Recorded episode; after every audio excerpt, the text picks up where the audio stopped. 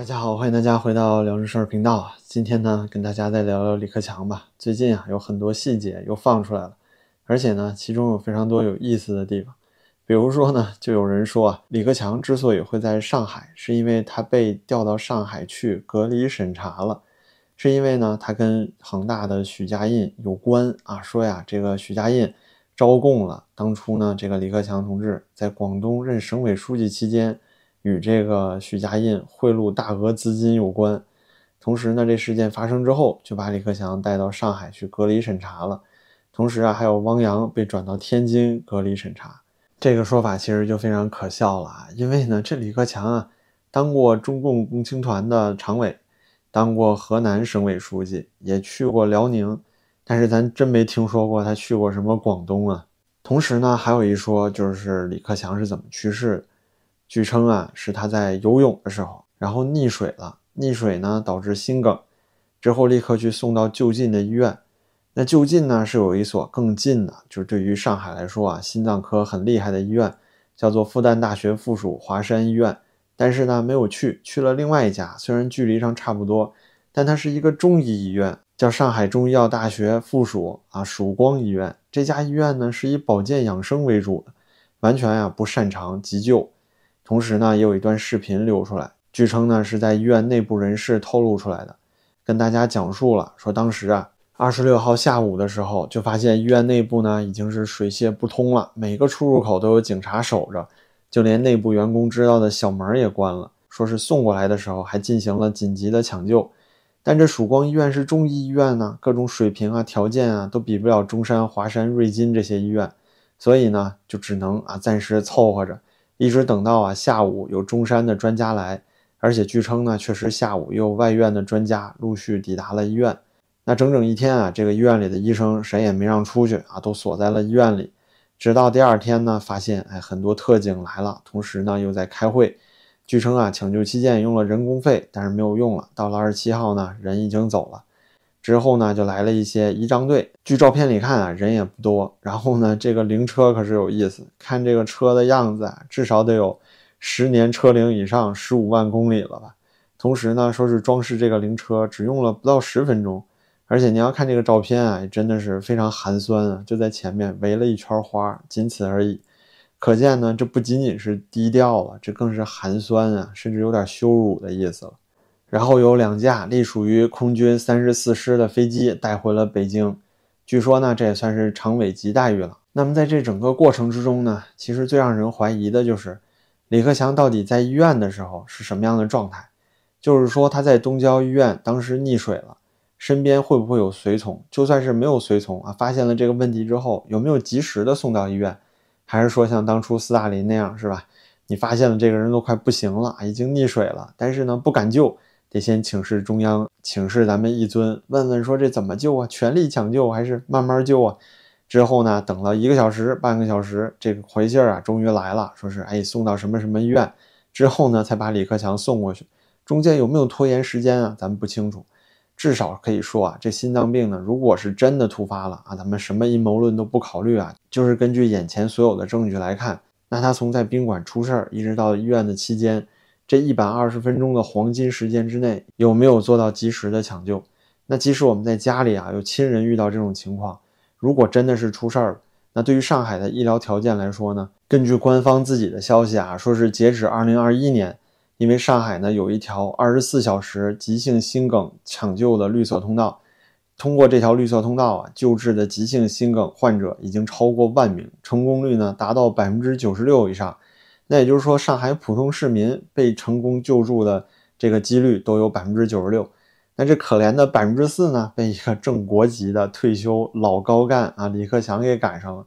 这有多大的概率呢？您想一想啊。虽然说啊，之前那些猜测，什么因为恒大的事情啊被双规啦、被调查了，这些确实捕风捉影。最近这些天啊，阴谋论、谣言满天飞，甚至有人说呢。这李克强是中毒了啊，被下毒了，或者说是在这个东郊医院的时候，直接被人啊给暗算了，然后呢拖到他没气儿了啊，才送到医院去。那医院还抢救什么呀？所以只能啊意思一下，之后呢赶紧包一包啊，卷起来送到北京去。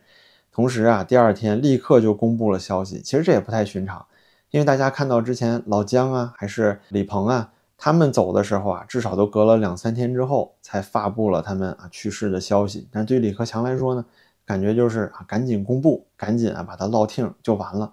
这也是因为啊，咱们国家一直有一个传统，就是呢喜欢十里长街送总理，这咱们一种啊固定的所谓抗议的形式。你想想上一次啊送的是谁？当时虽然不是总理啊，是咱们的总书记啊胡耀邦同志。当时就是因为胡耀邦突然去世，然后呢，为了纪念和悼念胡耀邦，才渐渐引发了八九六四天安门事件。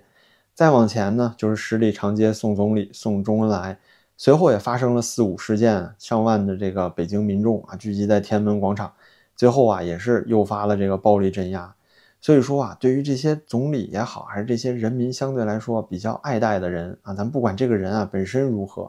哪怕说李克强是一个比较窝囊的总理，确实这在任十年啊，一事无成，除了说了几句真话之外，他的这个克强经济学呀，倒是为人所称道。因为呢，他公开了跟这个西方媒体讲说中国的 GDP 不可信，所以呢，他都是通过这个火车载运量、用电量和这个当地的贷款量来确定这个省份经济状况如何，而不会去看这个 GDP 的数据。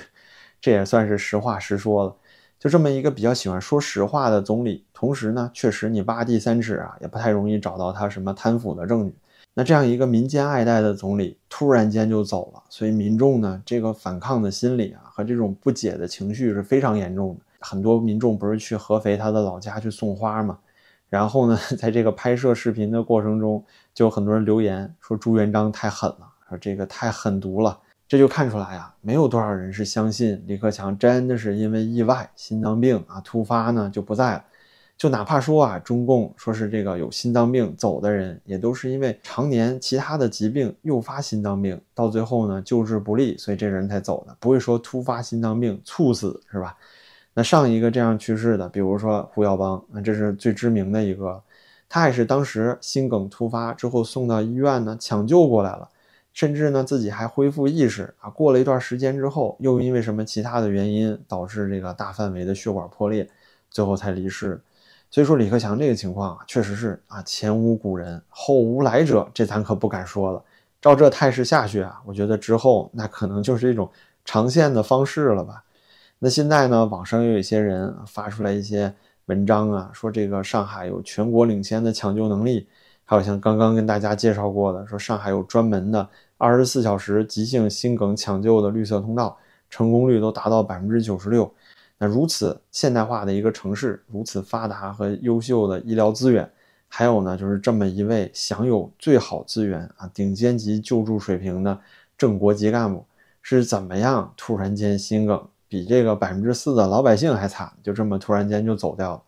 我觉得呢，现在任何阴谋论都找不到实际的证据啊，除非呀是有现场的人啊跟您呢拿出照片和视频来，否则大家真的很难去下断言。可是对于这么一件事儿啊，之所以会产生如此多的怀疑，不就是因为这些不正常的细节吗？然而官方啊对于这种事情，第一呢不会开放什么记者去采访是吧？给大家透露出这些细节，剖析这些细节。第二呢，更是不允许群众自发的去形成一种舆论氛围。比方说啊，就在李克强啊去世的这一天，中国呢还有一个人走了。这个人啊走的可是好啊，叫吴尊友。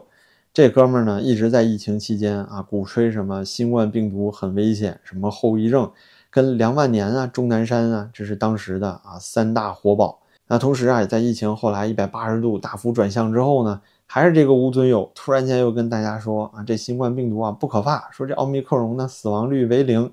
就这么一个啊纯粹的中共肉喇叭，居然还能有很多人纪念他，这我也真是无语了。不过呢，大家纪念他的时候也可以发现啊，所有的民众啊，就普通的微博账号都可以站出来说啊，我想念吴尊友医生啊，感谢吴尊友医生的付出。但是在这个李克强相关逝世的这个微博话题下呀。你就看不到普通微博账号了，基本上都是蓝微官方媒体才能够转发对李克强的悼念。而且这些天呢，我们也看到了，在外网啊，很多人爆料，就是几乎中国所有的大学都在密切监控学生的动向，严格禁止这些学生去发任何自由创作的悼念李克强的文章文字，不允许这些学生私自去校外，不允许他们聚集去自发的悼念李克强。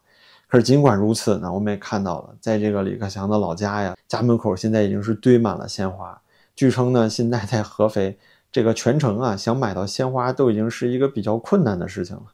因为啊，每当发生这种事情的时候，对于这种啊人民相对来说比较了解、比较爱戴又没有太多丑闻的总理，所以呢，大家就会通过悼念他的方式来表达对于现在时局的不满。